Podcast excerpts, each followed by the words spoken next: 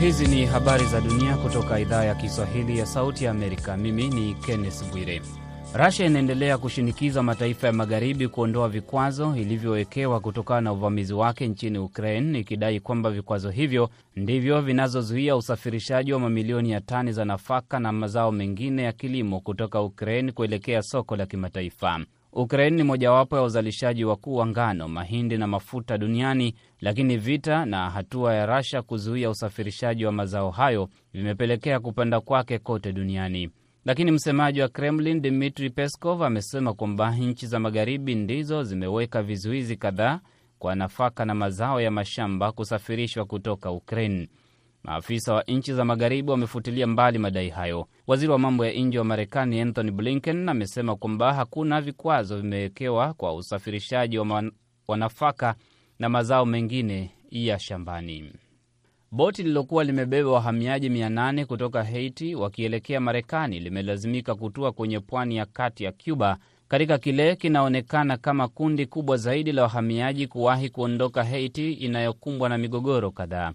Shirika la Msalaba Mwekundu katika mkoa wa Villa Clara limesema kwamba wahamiaji 842 wamepewa makao ya muda katika kambi ya watalii.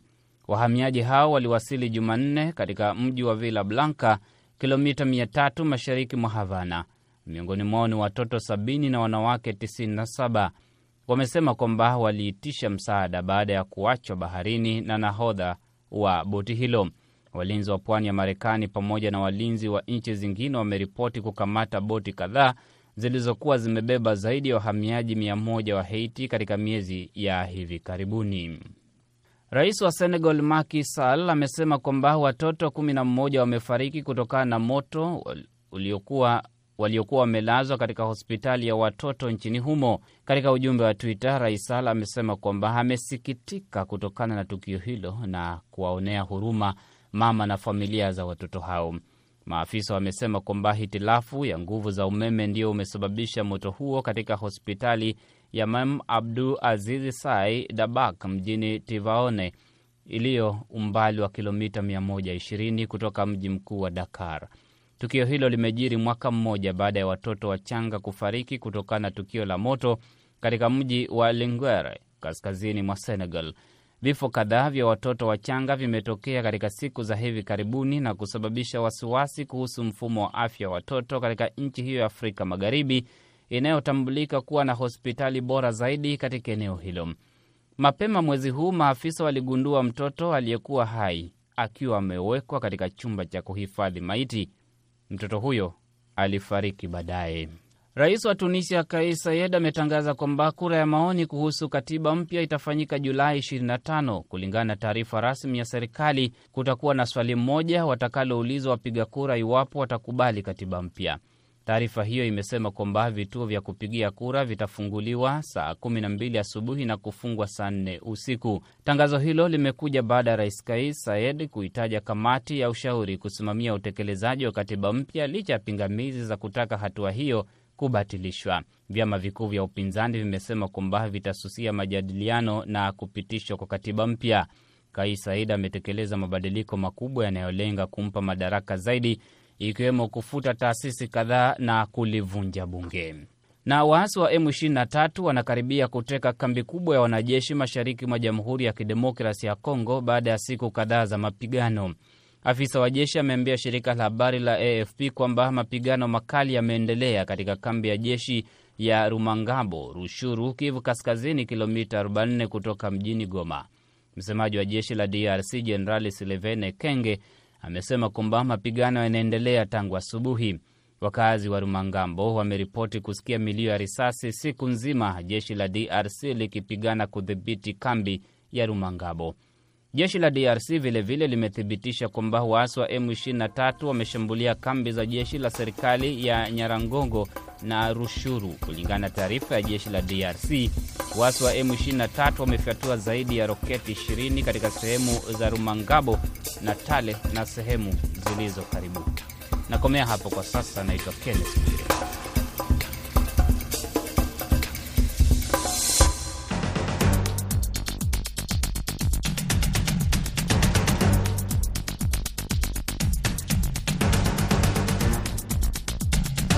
Ni Kwa Undani kutoka idhaa ya Kiswahili ya Sauti Amerika, moja kwa moja kutoka hapa jiji kuu la Marekani, Washington DC, kipindi ambacho huangazia ripoti zinazogonga vichwa vya habari. Tunapekua pekua, tunachimbua na tunakupa maelezo ya kina zaidi, msikilizaji, kuliko ilivyo kawaida.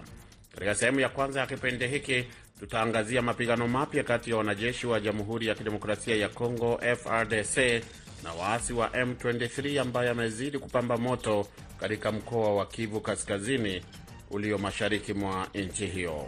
Ndiyo tunaona vyema tukimbie, sababu tukikaa hapo tunaweza kufa si wote. Katika sehemu ya pili tutamulika hali ilivyo nchini Somalia baada ya kuapishwa kwa rais mpya. Je, hii ina maana gani kwa nchi hiyo na nchi zinazoizunguka? Ni kwa undani. Mimi ni BMJ Mridhi.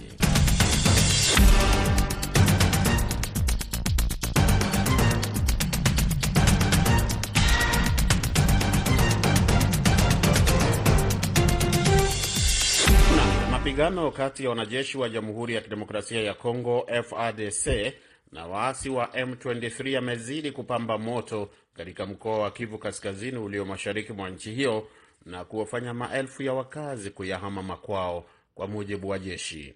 Kambi kadhaa za FARDC zilishambuliwa na waasi wa M23 kwa mujibu wa Kanali Nzike Kaiko, msemaji wa jeshi mjini Goma, ambao ndo mji mkuu wa jimbo la Kivu Kaskazini, akizungumza na waandishi wa habari. Mapigano ya wiki iliyopita ambayo yalizuka kati ya vikosi vya serikali na wapiganaji wa M23 nayo yaliendelea jana Jumatano katika mji wa Rushuru na kule Kibumba katika eneo la Nyiragongo, kwa mujibu wa jeshi. FARDC walishambulia maeneo kadhaa ya M23 na washirika wake kuanzia saa kumi asubuhi saa za mashariki mwa Kongo, Kaiko alisema.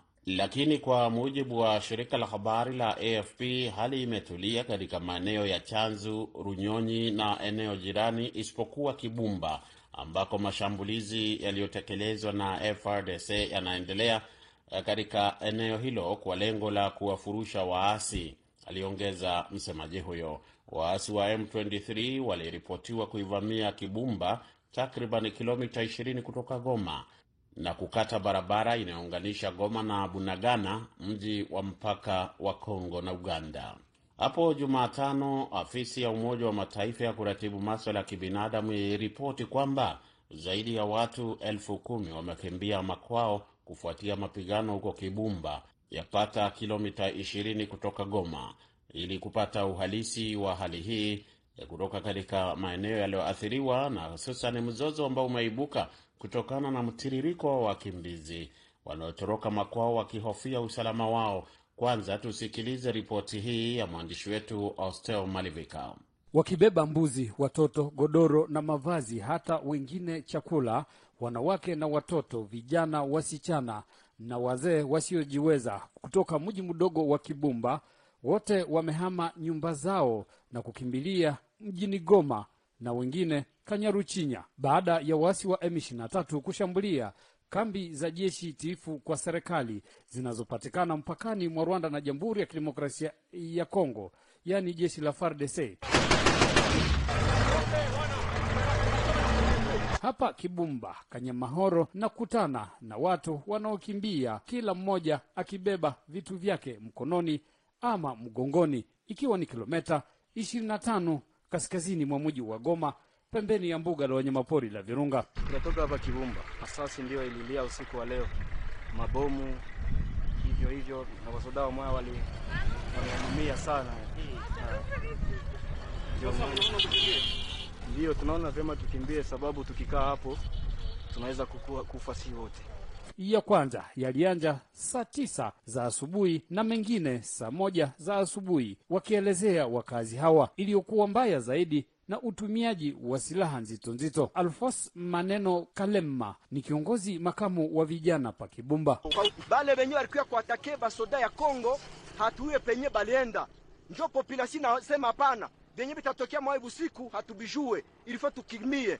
Njo populasi ya Kibumba na Bumba banakimbia banajielekeza Goma, kuomba guvernema ya Kongo itafute nguvu yoyote hii mavita za kuleta kila siku kila siku nazo zi, ziweze kuisha population ilishachoka na mavita. Hali ikiwa imerudi tulivu katika mji wa Bunagana uliashambuliwa na waasi hapo jana na wananchi kukimbilia katika distriki ya Kisoro. Laurent Munama nimekutana naye katika mji wa Bunagana. na saa hii najua kama tuko tayari mzuri, hakuna tena shida yoyote.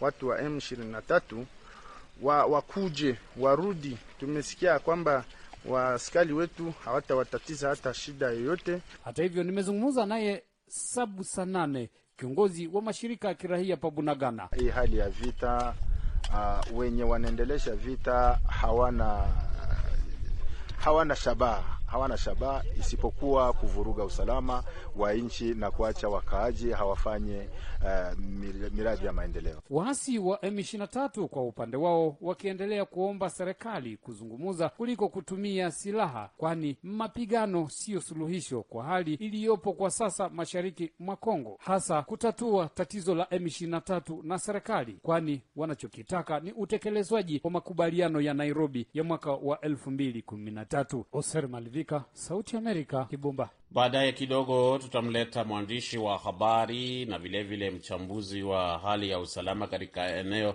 la Afrika Mashariki na Kati, Tom Dahiro, e, ili kuliangalia hili kwa kina, hususan kuhusu mvutano mpya ulioibuka kutokana na hali hii kati ya DRC na Rwanda. Lakini kabla ya hapo, msikilizaji, ni kwamba tangu mwezi Machi mwaka huu hali ya usalama imekuwa ya wasiwasi katika eneo la Rushuru na kusababisha mgogoro wa kibinadamu baada ya wafanyakazi wa misaada kusimamisha baadhi ya shughuli za kibinadamu kwa sababu ya kile walichosema ni ukosefu wa usalama. Hapo Jumanne, Bintu Keita, mkuu wa kikosi cha kulinda utulivu cha Umoja wa Mataifa katika Jamhuri ya Kidemokrasia ya Kongo, MONUSCO, aliwashutumu waasi wa M23 akisema kwamba yanalenga kwa makusudi kambi yao katika eneo la Shangi huko Kivu Kaskazini mapema Jumapili, saa chache baada ya kushambulia vikosi vya serikali. Nam, baada ya maelezo hayo, tuungane sasa na mwandishi wa habari wa zamani eh, wa siku nyingi kule Rwanda, Tom Dahiro. Tom, eh, unasikia kwamba yale ambayo tumekuwa tukizungumza kabla ya uh, Rwanda kuingia kwenye picha hiyo ni kwamba uh, hawa waasi wa M23 wamesababisha hali ya sintofahamu kwa mujibu wa maelezo tuliyopata kutoka vyombo mbalimbali vya habari, lakini sasa Rwanda ikaingia uh, kwenye picha hii e, kwa sababu inaelezwa kwamba kuna makombora yaliyorushwa yakavuka mpaka yakaingia e, mpaka Rwanda. Nini kinachosemwa hapo Tom? Ha, kwa muda mrefu kuna mzozo ambao haujapata ufumbuzi mzozo wa ndani uh, ya Kongo, mzozo unaohusisha hili kundi la M ishirini na tatu na serikali ya Kongo.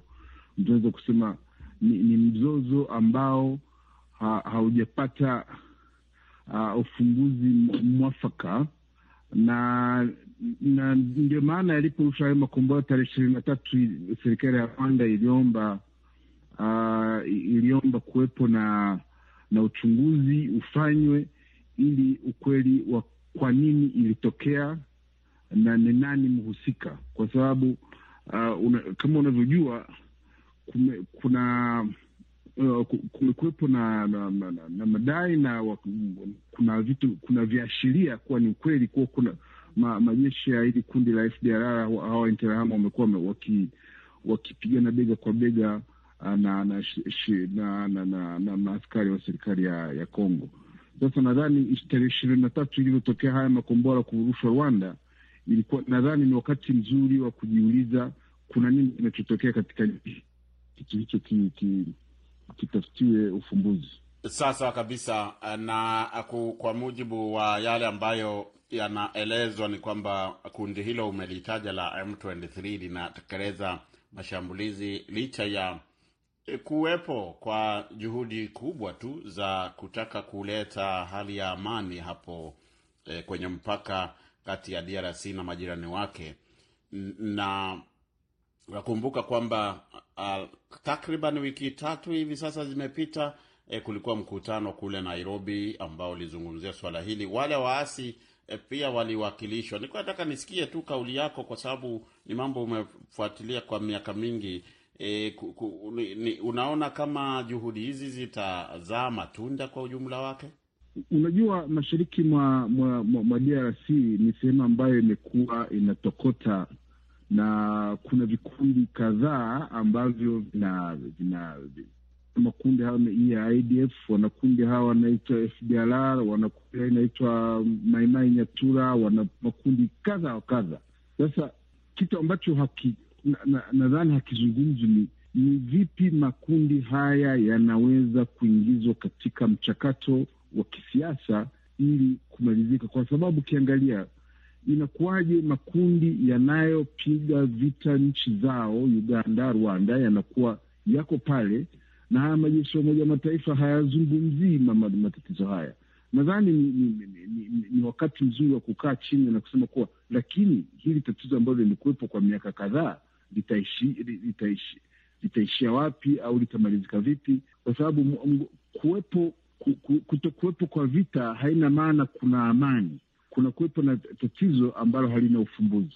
Na ni nini nafasi nafasi ni ipi ya Rwanda katika mchakato wote huu, wewe ukiwa hapo ina, Rwanda yenyewe kama nchi?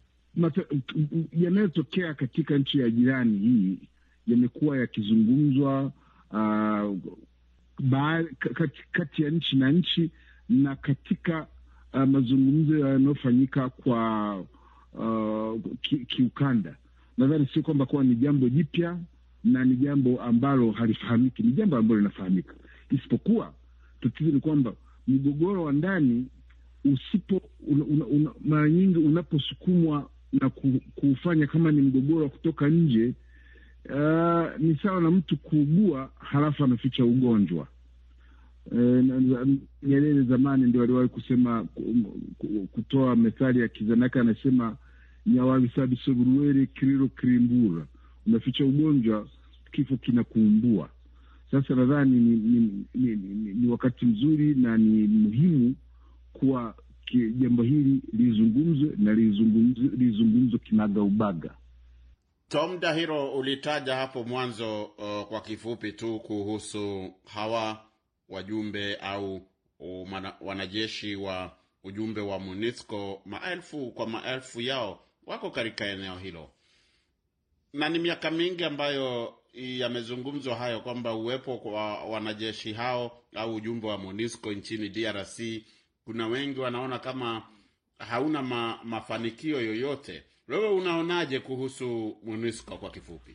Na mimi nakubaliana na yule yote ambaye anasema kuwa haya majeshi yako pale kwa muda mrefu, karibu karibu miaka ishirini, na wanachangia wana, wana katika kuleta msukosuko katika sehemu hiyo ya nchi, kwa sababu baadhi yao silaha kutoka nje na zingine zinapitia kwenye mikono hiyo. Asante uh, sana Tom Dahiro kwa kushiriki leo katika Kwa Undani.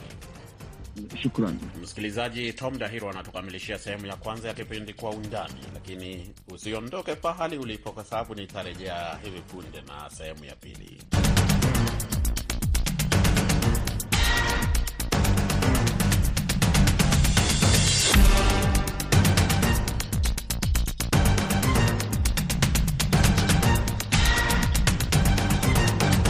Karibu kwa sehemu ya pili ya kipindi Kwa Undani kutoka idhaa ya Kiswahili ya Sauti Amerika, ukiwa nami BMJ Mridhi nikiwa hapa Washington.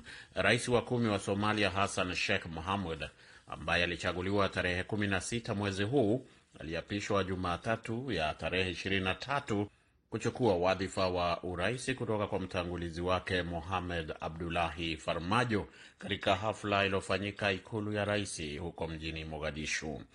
Shughuli hiyo ilihudhuriwa na maspika na manaibu spika wa bunge la Somalia, wabunge, maseneta, mawaziri wa serikali ya muda, wawakilishi wa watumishi wa umma na wageni wengine waliokuwa wamealikwa. Katika sehemu hii ya pili kwa undani hivi leo, mwenzetu Jason Nyakundi akiwa mjini Nairobi anaangazia matarajio yaliyopo kufuatia kuingia madarakani kwa serikali mpya katika taifa hilo la Somalia ambalo limekuwa likikumbwa na mgogoro wa zaidi ya miongo miwili. Kazi kwako Jason. Asante sana BMJ Mreithi hapo Washington DC. Rais Mohamed Abdullahi Farmajo alisema alikabidhi kwa rais mpya Hassan Sheikh Mohamud faili kadhaa za rais zenye miongoni mwa mambo mengine maelezo ya wanajeshi wa Somalia nchini Eritrea. Mohamud alimshinda Farmajo katika uchaguzi uliofanyika Mei 15 na kupata kura 214 dhidi ya kura 110 za Farmajo katika raundi ya tatu. Rais huyo mpya anatarajiwa kukabiliana na tishio la Al-Shabab, kujenga upya taasisi za kitaifa na mageuzi ya kiuchumi na kuongoza kuundwa kwa katiba kwa katiba mpya ambayo itafafanua majukumu, kazi na taratibu za serikali. Mohamud aliweka historia kama rais wa kwanza wa Somalia kushinda muhula wa pili. Urais wake wa kwanza ulikuwa kutoka mwaka 2012 na hadi 2017. Lakini ni mambo gani yanatarajiwa nchini Somalia baada ya rais Hassan Mohamud kurejea tena madarakani? Dahir Isak ni mchambuzi wa masuala ya siasa nchini Somalia na Kenya. Matarajio ambayo tunayatarajia kuyaona ni eh, mengi. Um, unakumbuka kwamba serikali ya Farmajo ilikuwa imekambwa na changamoto kubwa, angalau alikuwa ame, amefanya kazi ambazo zina Uh, lakini sahizi nchi iko na shida ukame ambayo ime, imekaba kwa uh, miaka mbili mfulizo. Uh, rais sahizi ashatambua aka, aka, aka uh, Abdurahman Abdushakur mmoja wa mpinzani mkuu kuwa awe mwakilishi wa mambo haya. Uh, kuna ile changamoto kuhusiana na ile uh, deni ya IMF ambayo huwa inafaa kumalizwa uh, stage ya nne. Kuna shida ya kiamani ambazo zili um, ziliridhishwa uh, na ama ziliridhiwa kutoka ile serikali ambayo imetoka, na kuna uh, hali ya uchumi ya nchi ilikuwa imeenda mzuri wakati wa Farmajo, lakini kwa sababu ya ile um, msukosuko za kisiasa uh, na ile hali ya uchumi ilikuwa ime uh, ilikuwa inaenda chini, so tunatarajia serikali mpya huwa itakuja ku uh, uh, tambua hizo vitu zote na huwa ikuja na mikakati ya kufanya mambo ambazo zinaweza peleka uh, nchi ya Somalia mbele. Kipindi cha kwanza Rais Hassan Sheikh Mohamud, um, kulikuwa uh, kipindi ambapo kulikuwa na um, kwa lugha ya kimombo kulikuwa na goodwill uh, na alikuwa amefanya uh, kazi angalau hakuwa kulikuwa na mambo za ufisadi, kulikuwa na um, kikundi kimoja ambazo ilikuwa na tawala na watu hawakuwa wameridhika uh, mambo haya. Wale wa karibu ya rais walikuwa wameiba, tuseme wameiba mali ya nchi um, ama uh, ikiwe mambo ya land yeah, uh, na, na na kulikuwa na hiyo e, shida. Sasa kulikuwa na changamoto kubwa ambazo zilihusishwa e, zilihusishwa, so hapo tunatarajia Hassan atajifunza e, ile uh, changamoto alikumbwa na serikali yake ya kwanza na serikali ya Mohamed Farmajo, huku akithibitisha kwamba hatapata hizo shida. Uh, na vile sahizi ameanza kuiconsult ama ku, uh, kushawishi uh, wale wapinzani ambao walifanya kazi na yeye wakati huu. Uh, huwa ni uh, matarajio uh, njema njema ambayo ina ina project nchi itakuwa mzuri. Akiwa ndiye rais wa kwanza wa Somalia kushinda muhula wa pili, Mohamud ameahidi kuibadilisha Somalia kuwa nchi ambayo ina amani na dunia. Atarithi changamoto kadhaa kutoka kwa mtangulizi wake, ikiwa ni pamoja na ukame mbaya na vita vya muda mrefu na waasi wa Al-Shabab ambao walijaribu kumuua katika muhula wake wa kwanza. Pia atahitaji kurekebisha uharibifu uliosababishwa na miezi kadhaa ya machafuko ya kisiasa ndani ya serikali. Akitoka ukoo wenye nguvu wa Hawiye, Mahamud aliingia katika siasa mwaka 2011 alipoanzisha chama cha Union for Peace and Development Party. Dahir Isaac anasema kuna matumaini ya uhusiano wa kibiashara na kidiplomasia kuimarika kati ya Somalia na majirani zake. Nadhani kila rais alikuwa amefanya kazi um, kwa kiwango. Kwanza nikianza na Mheshimiwa Hassan ya kwanza alikuwa ameanza uh, vita kadi, uh, na, na Al-Shabab uh, vizuri uh, lakini Farmajo huwa ni ni kama amejenga um, amejenga jeshi la nchi mzuri uh, huwa wako tayari sahizi kupambana na uh, na na Al-Shabab um, ni kama wako na ujuzi wa kutosha. Kuna uh, kikundi um, mingi sana ya jeshi ambazo ziko tayari, so Hassan anaweza tumia hiyo kipawa na apigane eh, na Al-Shabab vizuri na akuwe na strategy mzuri ya kuimaliza vita hii. Uh, tunajua kwamba Shabab wanajeshi kubwa sana uh, wako na uhusiano nzuri katika uh, communities ambao wanaishi nao. Uh, na shida ya kisiasa na kijamii ya Somalia huwa inafanya ikuwe uh, uh, environment nzuri ya Alshabab kunawiri, lakini um, nadhani uh, hasa Sheikh Mahmud saizi ako na fursa kubwa uh, akiwa na jeshi iko tayari, ako na uh, tuseme goodwill ya, ya manchi zingine na aanze hizo vita mzuri na amalize ama apunguze uh, ile influence ambayo wako nayo kwa nchi. Um, so tunatarajia kwamba Hassan ataanza mwaka yake ya kwanza uh, vile kudumisha uh, biashara kati ya nchi mbili uh, atakuwa atarudisha ile uhusiano ya uh, ya Kenya uh, uhusiano wa Ethiopia huwa itabadilika kwa sababu pengine um, vile Farmajo alikuwa anafanya uhusiano kati ya Eritrea Ethiopia, hiyo inaweza kuwa ita, itabadilishwa uh, kiasi, lakini Kenya na Somalia huwa tuna tunadadisi kwamba itabadilika na uhusiano nzuri itarudi, kwa sababu Hassan um, ako na uhusiano nzuri uh, na na serikali ya Kenya mwaka huu. Lakini muhula wa kwanza wa Rais Mahamud uligubikwa na kashfa za ufisadi na misukosuko ya kisiasa. Mawaziri wakuu wawili kati ya watatu aliowateua walilazimika kuondoka kwa sababu ya kutofautiana naye, nao magavana wawili wa benki kuu wakiacha kazi, huku madai ya ufisadi yakiibuka katika utawala wake, madai ambayo aliyapuuzilia mbali. Hadi wakati muhula wake ulipofika kikomo, utawala wake ulionekana kuwa fisadi zaidi kuliko wengine wote waliowahi kuongoza, ambapo kulikuwa na mizozano kuhusu kazi, fedha na madaraka. George Msamali, mtaalamu wa masuala ya usalama, anasema mabadiliko nchini Somalia yatakuja wakati viongozi watatilia maanani usalama na maendeleo ya kiuchumi ya taifa lao.